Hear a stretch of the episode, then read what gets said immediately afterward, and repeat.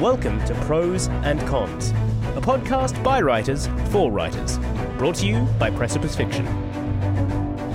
Precipice Fiction would like to acknowledge the people of the Eora and Dharug nations as the original custodians and storytellers of the land this podcast was created on. Welcome to the Prose and Cons podcast, a podcast by emerging writers for emerging writers, because sometimes we feel like pros and many other times we feel like cons.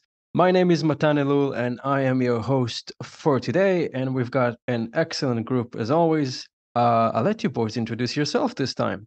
Hi, I'm Paddy Boylan. I am a bid writer, creative writing teacher, and editor. And sometimes I even find the time to write fiction. Yeah. On occasion, yeah. Uh, Phoenix. Hey, I'm Phoenix. I'm a freelance editor, founder of Bentlight Writing, and an agented children's book writer. And I also find time to write sometimes.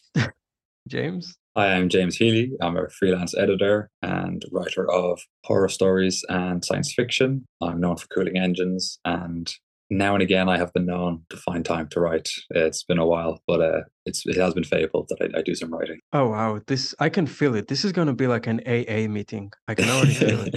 This is all. This is feeling very topic appropriate. Yeah. Okay. Uh, listeners, Just you've seen the title. topic really quick. I just want to get something off my chest. It feels Go weird ahead. to say I'm an agented children's book writer, even though it's like it's like kind of a big deal. It's the weirdest thing to say. It's like, what does Phoenix, you are. It's true. It's true. Are you apologizing or are you like? I'm not apologizing. It just feels weird. I don't know. It's like, so what? You you have an agent, but you haven't sold the book yet. It's like, yeah, that's exactly what it means. Or it's like, so how many books? how many books are agented? Do you have an agent? Like, what does that mean? Mm, yeah, this is this is very on topic. Um, listeners, if you've read the the title, you know that we're what we're going to discuss. We're going to discuss imposter syndrome. But before we get into the fun stuff, Phoenix, what have you been reading? So nearly through to I, I had a flight out to London this last weekend and I was reading Frankenstein along the way. So I'm very close to the end of that one. It's getting very, very good. And the other the other thing is I, I just watched I really like pe- watching and slash listening to people play Dungeons and Dragons. I have a really great time doing that. So I was mm. listening to Questing Queens by Dimension 20. It's four very famous drag queens playing Dungeons and Dragons. It was very delightful. There's a lot of let's plays at the moment. Like it is getting saturated. hmm Yeah. I'm okay with it. Yeah. Yeah. Yeah. James, what about you? I just finished Children of Men, uh, which I really enjoyed. Interesting, I guess, structurally, because I felt like it changed a couple of times. You know, when you get to the end of a story and you're like, this feels almost unrecognizable in terms of what's going on chapter to chapter. But I really, really enjoyed it. Very bleak, quite exciting towards the end. I found myself like really riveted to like every paragraph. I was like, what's going to happen next? Uh, so that's always a good sign. Uh, it just you feel invested in the characters by the end. So I really, really enjoyed that. I'm looking forward to watching the film again now because it's they're so different, but they strangely managed to pull off a lot of the same feelings throughout each of the stories, even though they're completely different plot lines. So yeah, I totally recommend anyone who enjoyed the film to check out the book. Nice. Paddy? Still reading Robert Harris's Imperium, which is about the fall of the Roman Republic. Uh, although I have been, so I've talked about that a few times already in different apps. I've been watching The Wire after so many people have recommended it. Yeah, Ah. James, smiling and James nodding for those who are watching the the video. Oh damn! The writing in this show is impeccable. It's so good.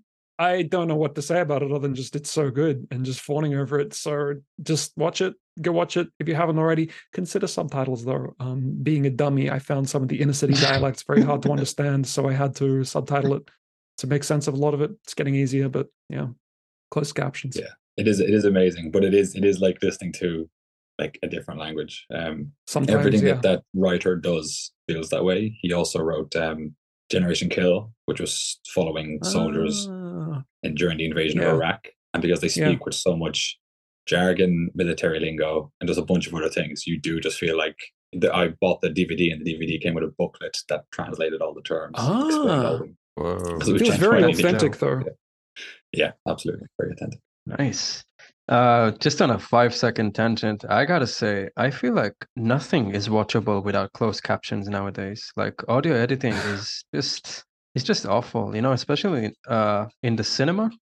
I feel like with soundtracks, beautiful soundtracks, just blasting at full force, and then characters whispering. It's just uh, a notorious one, by the way, is Lord of the Rings. I Okay, was just gonna Uh, say Lord of the Rings. Yeah. Really? It's not. It's notoriously impossible unless this is your fifteenth time watching, which is it would be for me, and I know the lines by heart. Uh, it's just impossible to understand what they're saying. Uh, as far as reading, I'm still I'm still going through Hilary Mantel's uh, "The Body and the Light." Um, no, co- no further comments. Uh, I The, did the mirror and the light. The mirror and the light. Oh, sorry. The bring up the bodies is the second Good one. enough. Thank, Yeah. thanks, buddy. But you get to Uh, keep reading it though, right? Like all the rest of us just have to live with it in our past and just be haunted by it for the rest of our days. Oh no, I wish I could I wish I could forget that novel and reread it so much. So much. H- How how long until they have memory erasing pills for us? Not long enough. Uh, I did watch Bullet Train. Has anyone watched that one? Mm-mm. No, Watched but it looks half of fun. it, I think. Uh, Is that a good sign, James, that you watched half of it? Or I guess not really. I kind of I, I I had time to watch some of it and then I left and then I could have come back and watched the rest of it, but I went back to probably something else. Probably Chimp Empire, which I've been watching. um, Hard hitting drama on Chimp Empire. Ok- okay, to our topic. To our topic. oh no, give your give your how what did you think of Bullet Train? I mean, it was okay. It was fun. It was it was fun, but it was not like you're not impressed with it too much while you're watching. Like, oh, this is cool. This is nice. Good good stuff. But you're not like, wow. Yeah, it was fun. I I do enjoy films that they kind of everyone's got the same maybe the same motive and they just keep introducing characters that are chasing after the same thing. So you start to feel, oh, this is going to get really complicated. But I never got that sense mm-hmm. from that film. It just, just kept adding things in. But I was kind of like, well, it's obviously just going to come down to these two or three characters. Each of the other characters are sort of expendable. All right, listeners, let's get back to to what we're here to discuss, which I suspect might be a bit uncomfortable for some of us. Today, I'd like to talk to you about a topic that is a little closer to the heart. Let's be honest, there's a good chance that you're writers, and being writers, uh, a new writer, an experienced writer, it's not always easy.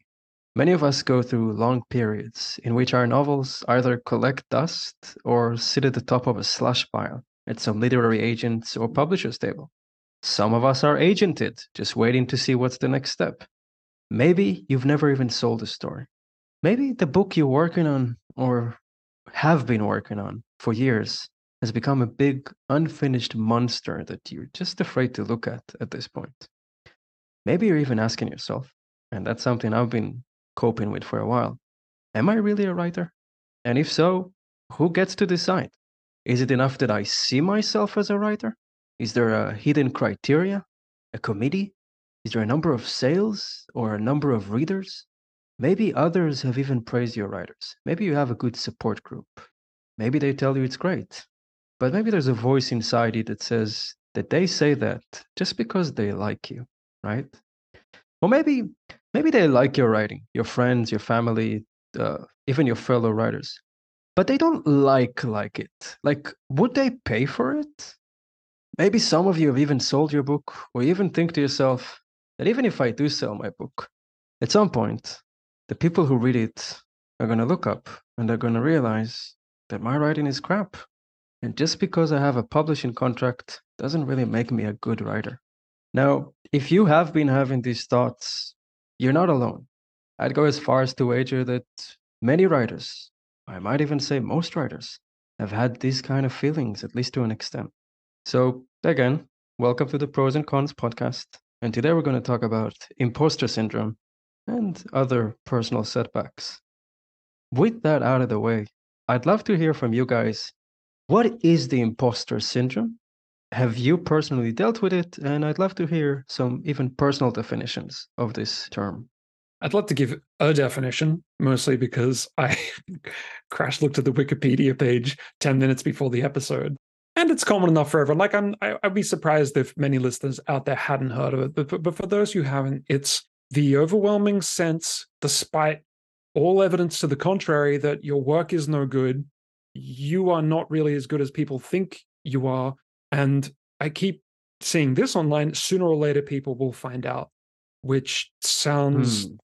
kind of a tragic place to be. And it doesn't matter how Uh, there's this condition called body dysmorphia, where sometimes people think they're really fat or they think they've got like they're really ugly, and it doesn't matter what people tell them. What the reality is, they just can't accept that these ideas they've got about themselves aren't true. And I think imposter syndrome is very akin to that. As you read that definition, my mind went to body dysmorphia, and I'd never made that Oh, association right. before. But literally just now, I was like, "Oh man, it's like, well, like exactly the same." Yeah, it's almost like talent dysmorphia. Yeah, or like credibility dysmorphia almost. Yeah, Like, yeah. Did you guys ever deal with this? Did you ever wake up in the morning and feel like, I know Matan said my writing is great, but is it? Yeah, peeps. Actually, well, actually, like um, before I was a writer, I was a software developer, and I I felt imposter syndrome almost every single day at my job. I even though there were some like there were some things that I would be proud of at times. I I think it came from when I was in university. I just always felt like everyone else was better at it than I was, or everyone else loved it a little bit more than I did, or something. And I knew I wasn't outstanding at it. I wasn't like some note like some someone to note in the field but i and even though i got the job i did i did the things i did it was still like it wasn't enough i never knew enough i never felt comfortable enough in my skin in that job and it was very stressful very draining It's interesting that you felt it even outside of your writer's career. hmm Does it feel different, Phoenix, uh, the, the feelings that you have as a writer than the ones you had as a software engineer or in other fields of your life? It does. Um, I do still get imposter syndrome as a writer, definitely, 100%. But it is less. And I think that comes down to like, I think early encouragement is so important because it it's almost like it's almost like when you're starting over in a trying something new in your life.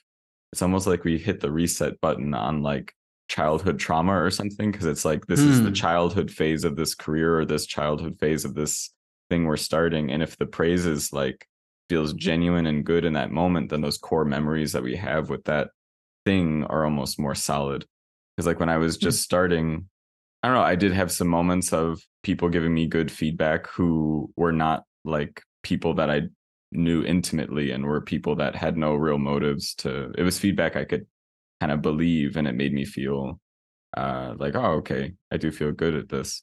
As well as i did have some i i was interested in what i was writing and i think that helped me believe in what i was writing because i was like i don't know what any no matter what people say if they don't like yeah maybe the writing skill wasn't as good but i genuinely liked it and i was like this is interesting to me. Yeah, I think that is a good thing as long as you have something that you're coming back to, um, Mm. and then that's kind of like your foundation. Like that's a really good, uh, that's a really good solid place to to look at it from. Yeah. When I first started doing writing classes, um, I would have been about 18, 19, and there was a ten year gap between me and the next youngest person in the class. So everyone was sort of in their late twenties and their thirties, and I remember looking at the stuff that they were writing and thinking, oh, this this is so much more substantial than what I'm writing. The their writing is so good. The emotions that they're dealing with are so good. The the stories they're trying to tell, because everyone was actually trying to write a novel at the time. And I remember thinking that the stuff that they were writing, I was like, wow, that's that's gonna be a book someday.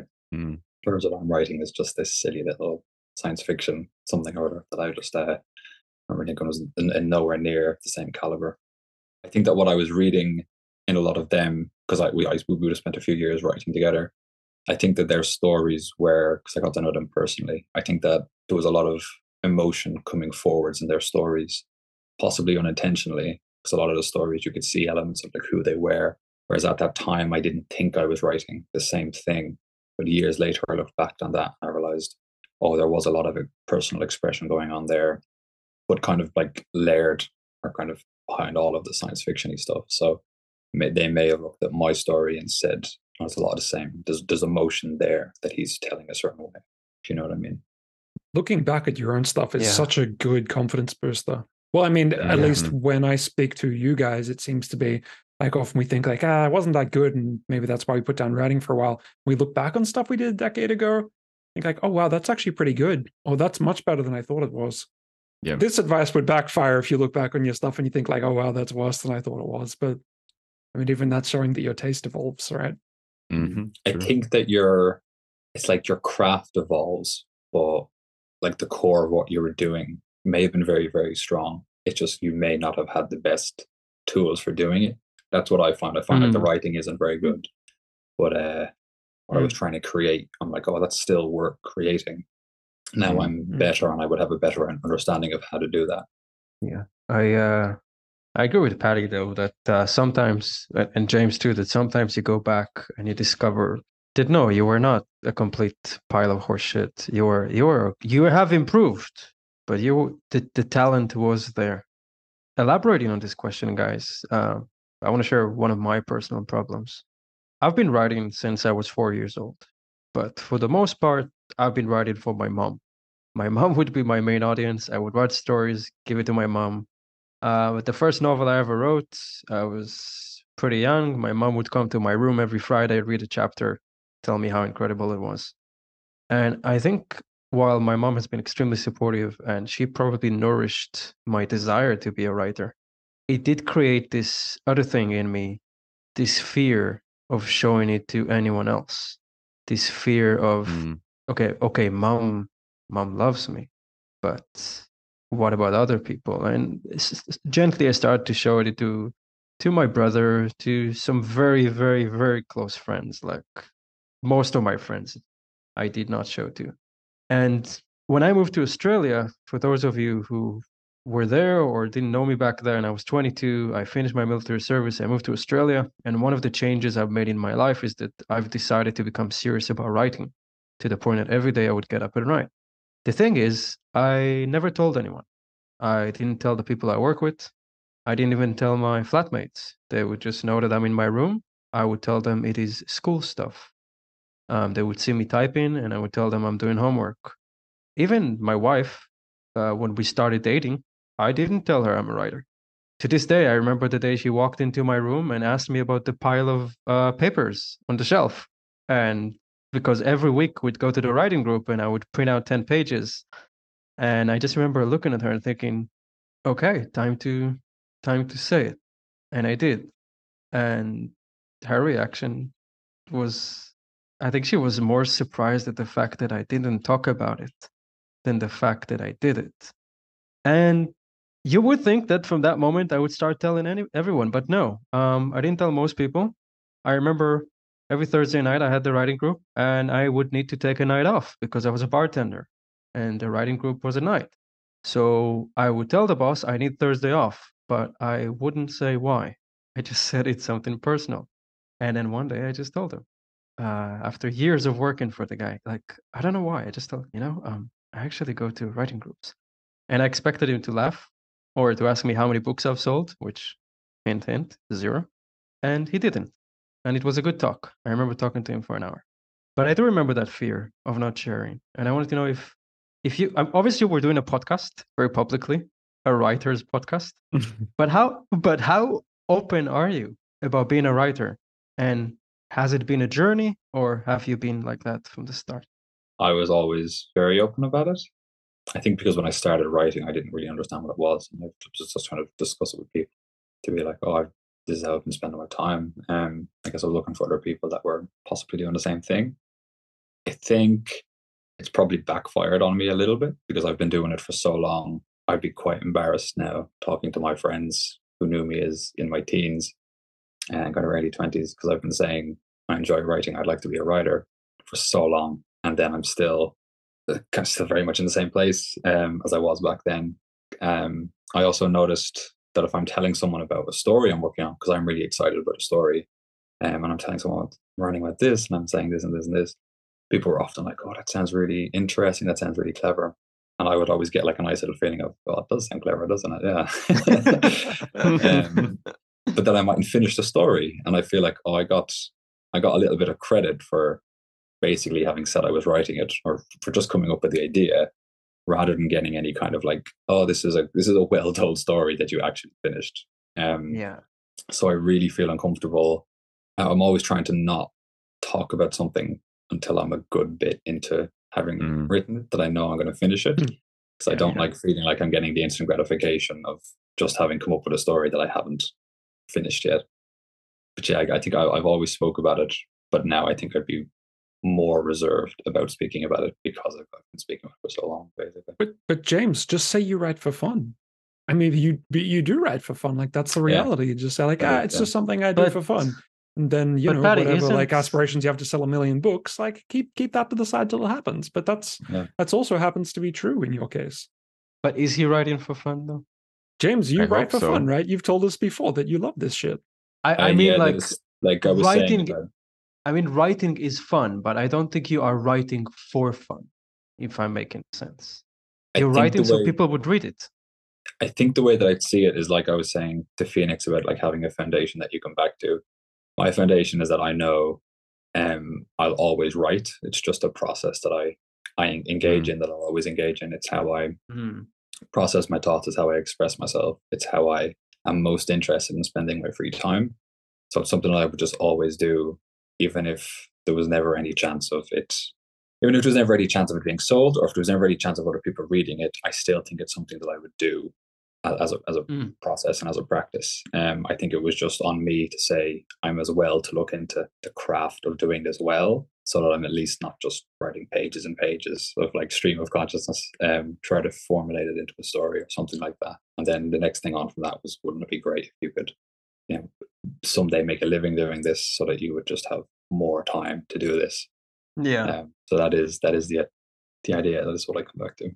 So yes, it is fun. It is fun for us. uh, Phoenix, Paddy, what about you two? Paddy, like, do you tell people that you write? Like, you've Yeah. you tell people close to you how yeah, much you I talk do. about I, it. I, I tell everyone I'm I'm absolutely fine with it. Um, I don't really have. I mean, Maybe everyone has a little bit of imposter syndrome. Maybe some people don't. I have very little imposter syndrome. I'm I'm totally fine with telling people. What I don't do is show people my writing until I know it's finished. Ah, I really, really don't want anyone to read my stuff until I know, like, yeah, this is good. Because I don't want people to think that I'm bad at it. Like, if I show them a first draft and it's not developed, I don't want people to be thinking, like, secretly, this guy sucks. Look at these sentences, they're terrible. My girlfriend's a designer and she has the same thing in the designs. Like, she works in an open plan office and she's really good at what she does. But she hates anyone looking over her shoulder and seeing a design that's not done Mm. because like hey you're not seeing the real thing yeah that's my i was going to say issue it's not even really an issue like who wants to read it's a battle getting people to read your half finished stuff like that's why beta readers are hard to find No, I, I completely understand. I think you have a different a different species of, of the syndrome. You have like a pre-imposter syndrome. You don't want to go there. yeah i get an opposite thing going but i'll talk about that later hmm. Phoenix? the more and more as I've written, I've come to appreciate that it's like it's like yeah, obviously we want to have these things a bit more polished before we show things because I've started to think of it really as like it's like how like someone who's really good at drawing when they draw they have that first little sketch where they're just getting the frame down. Like that's what a lot of early stuff is like we're just getting frames down and then we have to Mhm. go through and actually like flush it out. But until you do that it's like i mean yeah you're just looking at frames like it's not really this isn't the story really. Those early sketches always look so cool though like those kind of rough sketches It's are really, nice. really good it is nice My next question was going to be Did you ever question an achievement of yours or feel like a fraud? But it's pretty close to what I just asked. So I'll I'll just uh, condense it. You guys have had achievements in writing, in life in general. Paddy, you just you got a massive job based on your writing skills. Phoenix, James, uh, did you ever look at it and think like that must be a mistake? Clearly, they must have they must have chosen me because they had one slot and no one else to give it to, right? I felt this um, specifically with when I started editing. When people started paying me to look at their work, um, every now and then I'd have this feeling of like, who am I to? Well, actually, like a little bit of that, a little bit of like, who am I to edit their work and tell them what they need to do because I haven't even sold a book yet, and that's the main like gauge for me. Like I haven't done this but at the same time and then there was another level to it where sometimes i would think like no i'm actually very good at this. But if anyone asked me what my achievements were i never felt like i would have enough achievement to give them that would make them that would show them that confidence. Um and i feel like i would turn people away. Predominantly because like i do have an agent And in a way, that's almost, I was just thinking, like, in a way, that's almost like selling a book because I have someone who's literally spending their time when they could be doing other things, dedicating it to my manuscript and stuff, which is cool. But I had imposter syndrome even with that because it's like, oh, it's only for one of my manuscripts. It's not like I have an agent for my whole body of work. It's like, no, they represent one manuscript that hasn't sold. So it's like that feeling of, it sounds glorious, but I feel like I'm good at making it. I, I have the fear that I'm good at making it sound like a bigger deal than it is. In reality, it is a big deal, but it is It's an like enormous deal. It is. It's, a freaking it's- huge deal. It's it's amazing that you have an agent. but but Oh, that's guys. that That's but that's the thing. Phoenix doesn't Phoenix doesn't even mention. Check out how humble he is. He doesn't even mention in his introduction that his story has been nominated for the Aurealis Award, which is a very, very Mhm. big deal. He was top six out of a pool of hundreds. hmm You won't even hear him talk about it. Even now, he's scared in the subject. Phoenix, how did you feel when Ali sent us that message in the group chat? Were you like, must be a mistake or or what? Well, how did you No, feel? Okay, so um my first feeling is also this is getting way more therapeutic than I thought it would. I'm like, whoa, this is some stuff. Um, uh no, my thought was like, what is this award? Why am I nominated for it? Because it's like it must not be that big of a deal. Like, how big of a deal is this award really? And then I was reading into it. I'm like, oh, it is actually kind of a big deal award. But even still, I'm like, but how big is Aurealis? like, how big are they? Like, because I, I don't really know. And up until, I don't know, for a while, I still kind of doubted. We'll also point out here that Matan is also nominated for an Aurealis Award. So talking about humble pie, like Matan, come on, man. yeah, yeah, but that, but this was the Phoenix segment of the of the thing. So yeah. Uh all right. If no one's got something to add, I'll go to the next question. I I would just add on, um, just before we jump, um, not so much with writing, but definitely with um, whenever I've done like competitions and stuff. James, what kind of competitions are you in? I do kickboxing and Muay Thai. Mm. So I would do uh, fights or tournaments. And as soon as I won a fight, I just tell myself, oh, that was because that was because they made a mistake, or that was because they Mm. they're younger than me, so they're less experienced, or they're a little bit older than me, so it's harder for them to train. Or oh, I just trained more for that fight. Like as soon as I've won, I'm like immediately taking away Wild. from what it was. Really? Um, Wow. hundred percent. Yeah. You, ne- you Um, never went like uh, like you're pathetic, you're weak. I I pity you. Like you never look down on them. Like how dare you challenge me, you you fool? No. That's right. No, You because stay if I- if I did that, then I'd be like, well, I shouldn't have fought that guy in the first place. Then it was it was set up. I would tell myself that it was set up then, but I would win. They would Mm. lose. And then before the fight, I have the opposite, where I'm thinking, I only got in here because they were short on numbers, or the coach only threw me in here because he needs someone to fight the other guy. And I always have a little wobble, like two or three weeks before the fight, where I'm like, I literally can't do this. Why did I sign on for this? Who do I think I am? And I think that that's all part of the process of like training and like trying to get better at it because that little wobble, that lack of confidence makes me really dig down and try really, really hard for a couple of weeks before the fight to change change up my tactics, to change up my training and what I'm doing. And then never to coast on the success of the fight to make me think, I've got this, like I'm, I'm actually good at this. The fact Mm. that I always think, oh, I should, I got lucky, I skated by, I need to really, really train for the next one. Um, and I think having that same thought process carry over into writing is something that's probably good. Probably makes me more critical of my own work, and probably something that maybe I don't enjoy any uh, positive feedback, but it makes me take the critical feedback really seriously and always come back again and again and try to work harder at what I do. So I don't know if that's a entirely healthy attitude to have, uh, but it's definitely an attitude that I think I'd probably rather have that than not have that, than coast on Mhm. Mm. No, but that, but that's that is that does sound like textbook imposter syndrome. Yeah. Not even feeling, not letting yourself feel your wins, even like fully feel them, starting to discredit them immediately after they happen. I mean, that that's what I was just do, like what we just mentioned with the award. I did the same thing, and it's wild. Yeah. And then hearing you say it, it's like, oh my gosh, I know that feeling, and it's just such, like to hear someone else say it. It's just such a wild thing that we do, like immediately discrediting a win. Did you guys ever read something so good that it made you put down the book and think, what the hell am I doing? I'm never going to write Oh. like this. No, exactly the well, not exactly the opposite, but you're reading The Mirror and the Light. Hilary Mantel's whole trilogy. I would regularly put the book down, stare into space, and think, I really want to write right now. It's never had the effect of Mm. making me think I'll never write like this. It's always made me think I want to write like she does. And again, I guess that's because I don't have imposter syndrome. But no, and the idea that you would you would put it down and think like I will never write like this. That to me is like it's so. I mean, Matan, have you felt like that? Because that's terrible. man. I- if you I- have, So I'll tell you what. When I when I'm mm-hmm. reading like published books, it used to happen in the beginning. Like I would read not even Tolkien. I would just read like a decent fantasy book and think like, can I do this?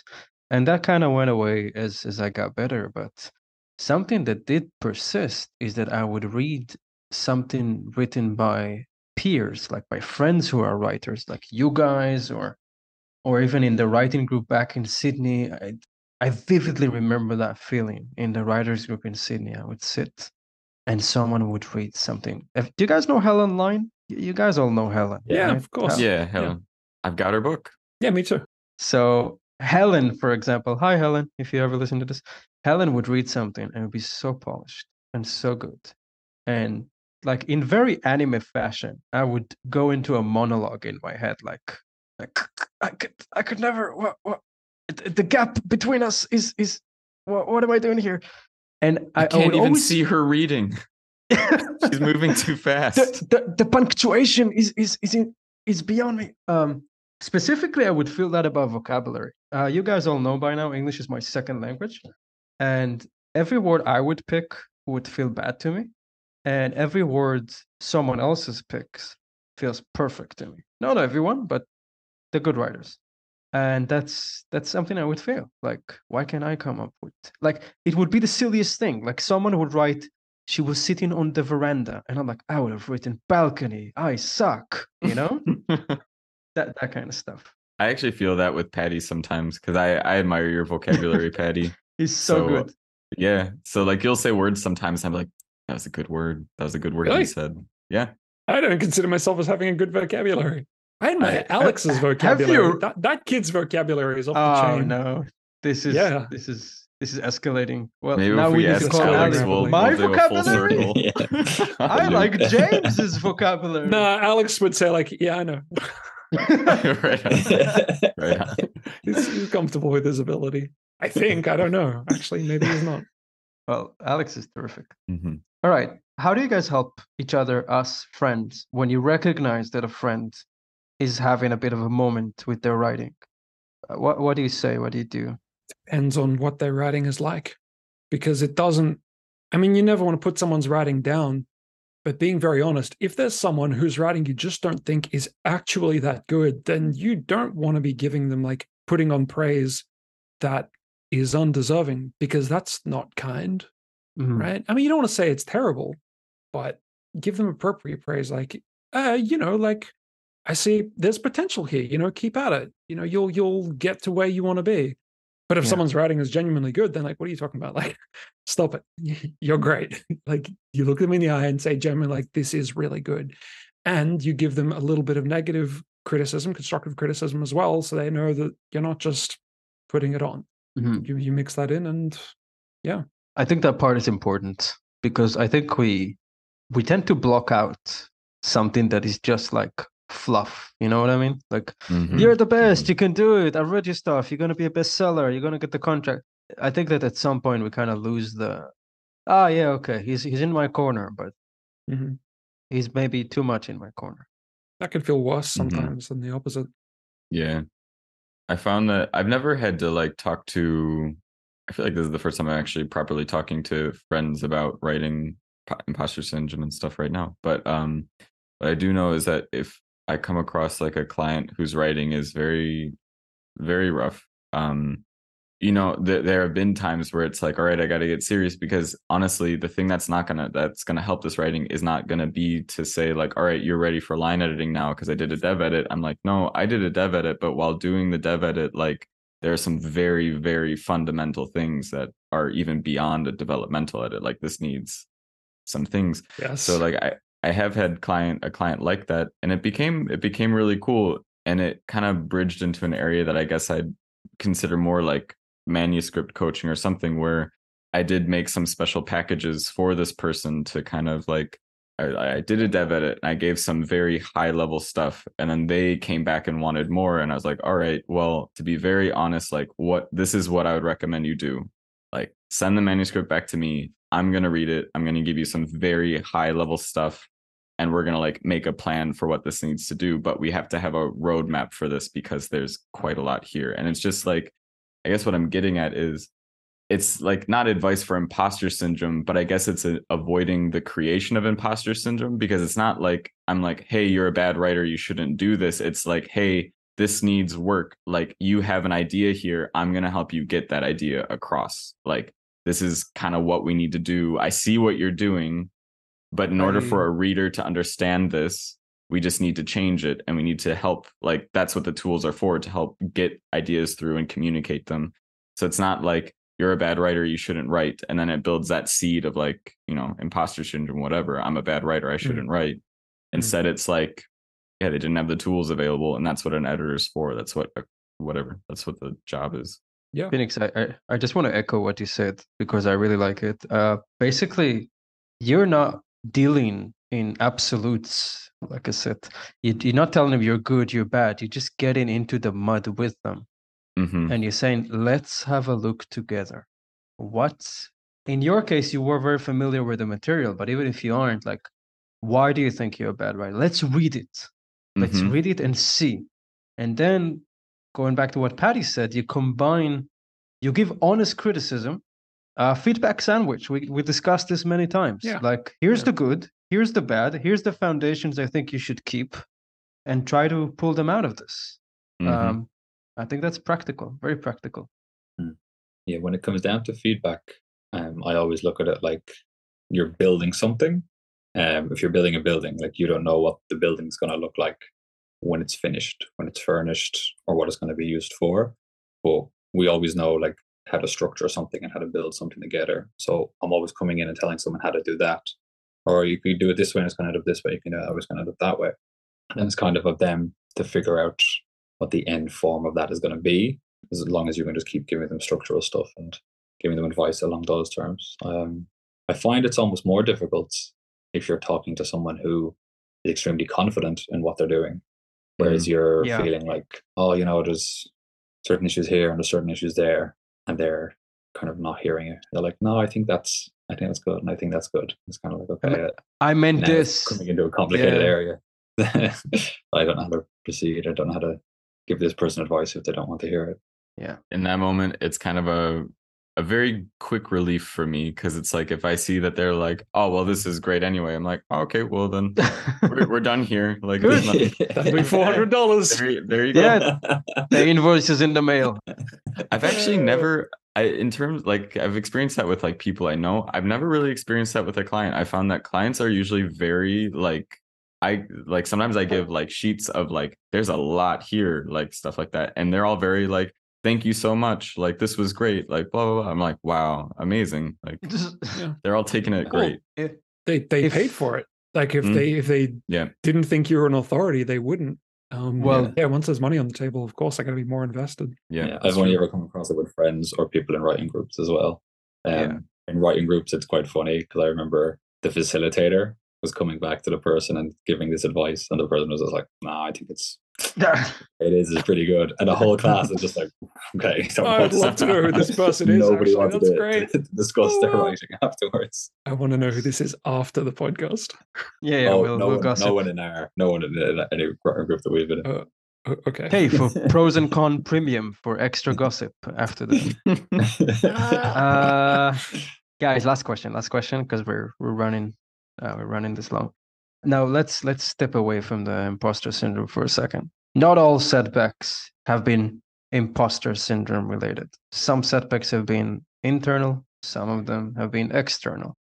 And when I mean setback is what what got in the way of your writing, what caused a break, what decreased the volume of your writing, or what just made you feel like the writing's just not coming out the way it used to? What kind of moments did you have? Okay. Well, I'm going through one right now. I haven't written a word. No, it's true. I've written some. I haven't written anything substantial creatively for about maybe going on 12 months now. And I'm actually okay with that. And I've got, so I'm supposed to be doing, well, I say supposed to be doing, I successfully applied for a mentorship not long ago. I, you know, gave them a sample of my writing and it was for, it was kind of a competition, kind of not. The board said, Hey, we really like it. Here's the mentorship. Here's the mentor. And I've had to explain to my mentor, and she's cool with this. I actually need to take a step back from writing at the moment. My reason is I've moved to another country. Before I moved, I was basically unemployed and I just really had to get my shit together. I really, really had to focus on making money and getting a career and getting a stable life here in New Zealand where I live.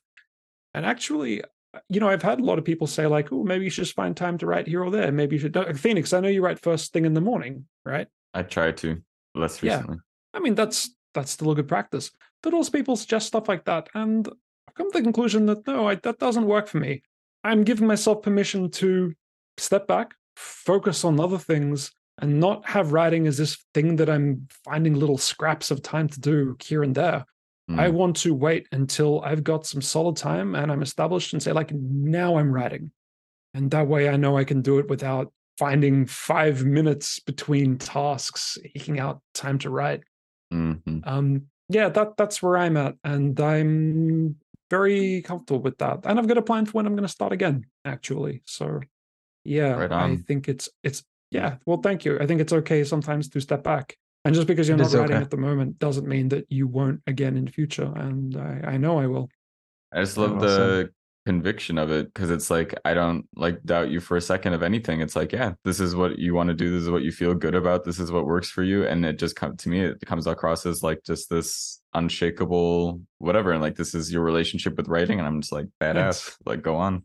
Keep on. Thank you. It's very um, encouraging. Um yeah. At the moment I haven't written in four months following a move as well. And it's just that my daily routine is quite full that I can't find the time and then when I do get time in the evening, I'm so tired that I'm pretty much just like ready to go to bed. So it is encouraging that your attitude is like, yeah, I will get back to it. So that's quite motivating to hear that. You were in that space where you wrote a lot, so there's no reason why you won't be in that space again. Like it's not like the yeah. magic is gone.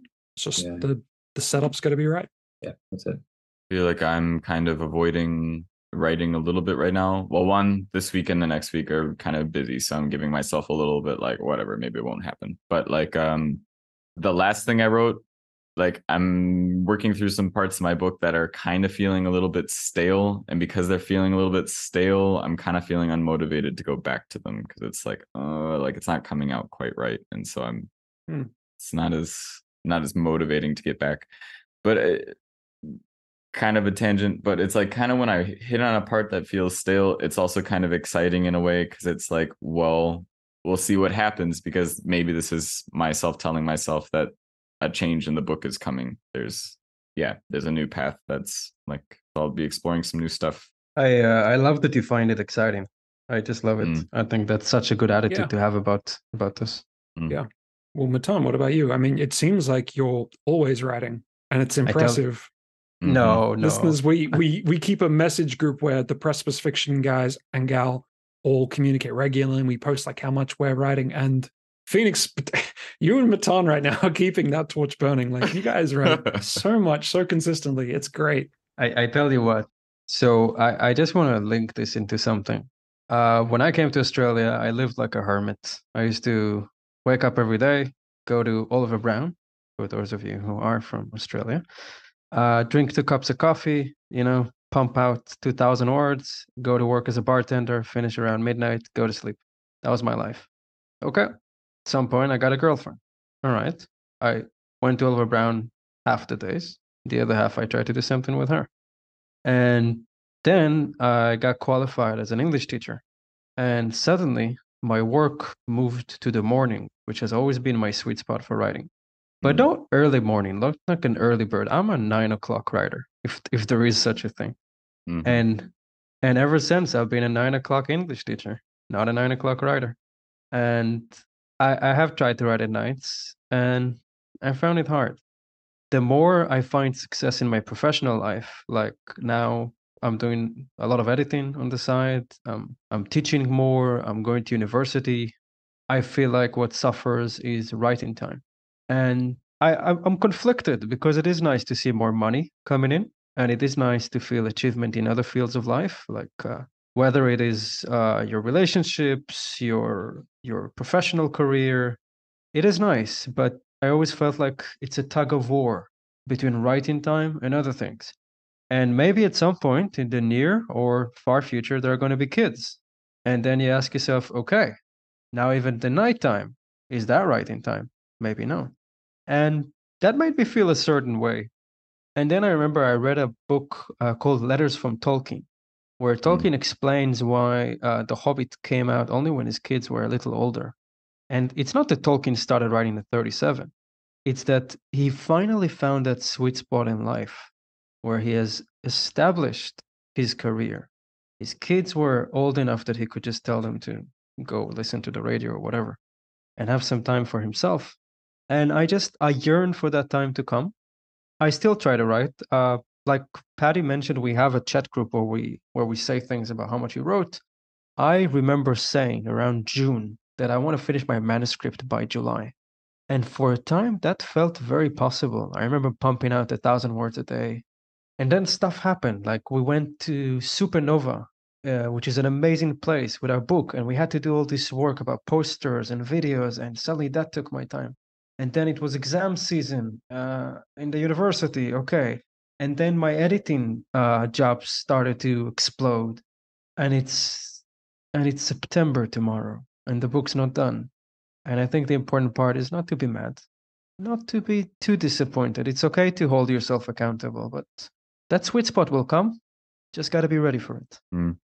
Be proud of your flexibility because it's like mm. the the great thing about goals and objectives I find is like I feel it's also knowing when to change them and when to shift them because it does happen and they are just goals and they're things to focus on things to drive you forward but like if you're inflexible about when it needs to shift like I don't know, you could end up missing out on some really great stuff or whatever. So it's like the maturity of knowing like I'm gonna move it and that's okay. And yeah, that's what it is. Well said. Nice. So thank you guys so much for doing this podcast and for sharing. I really enjoyed this conversation. Like Phoenix said, it it did end up being uh, more therapeutic than I expected it to be, but I did hope it will be. Mm. Really glad to hear it. Before we finish, as always, we like to share quotes that we liked with you listeners.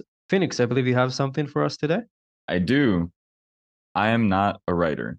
I've been fooling myself and other people. And that's by John Steinbeck. I studied him in my English class. He's got books oh, everywhere. Yeah. Are we sending the right message here? Everyone feels it. Yeah. If Steinbeck can feel crushing doubt about what he does, then, you know, it's, guys, it's okay. It's okay. Google mm-hmm. him. Google him. You'll feel better. Trust me. Steenbeek. All right. What is that? Steambeak? Steenbeek. oh, you know, Steenbeek. Oh, Stein. I'm just talking shit. So, dear listeners, if you have enjoyed our podcast, please leave a review wherever you consume your podcast, whether it is Spotify, Apple Podcast, or whatever. And also, I'd like to remind you that the new Mythic, an anthology of sci fi, fantasy, and horror, is available on Amazon. It is really good and contains two Aurealis so Award thank you for listening. writers. Thank you for listening, guys. And remember, it's okay to have doubt. It's okay to feel insecure. Just don't let it stop you. Amen.